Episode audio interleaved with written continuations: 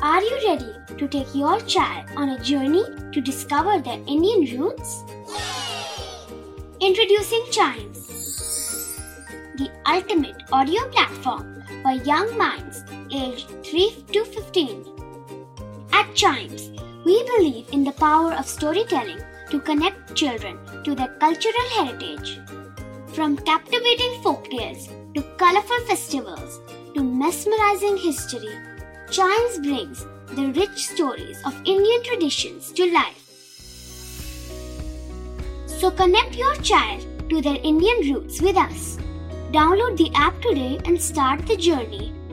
Search Chimes Kids Audio Stories and Podcasts app on Apple or Google Play Store. Chimes, audio that inspires.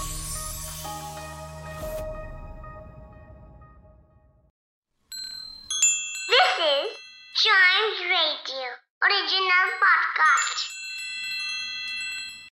Hello and welcome to a news a day podcast आज देश को पहली emergency landing air strip यानी emergency landing facility मिल गई है।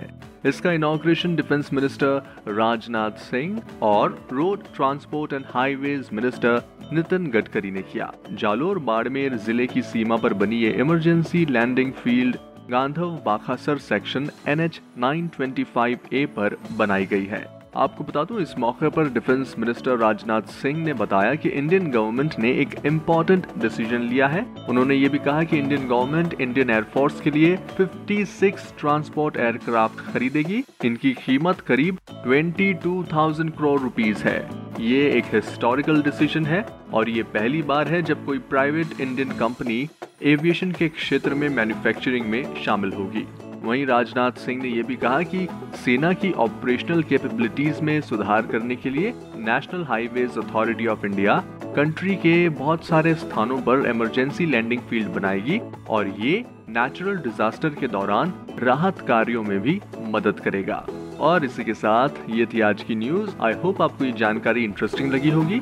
ऐसी ही news हर रोज सुनने के लिए आप टाइम्स रेडियो का ये वाला पॉडकास्ट अ न्यूज़ अडे को ज़रूर लाइक शेयर और सब्सक्राइब कर लें, ताकि आपसे इसका कोई भी एपिसोड मिस ना हो जाए। Till then see you and always keep chiming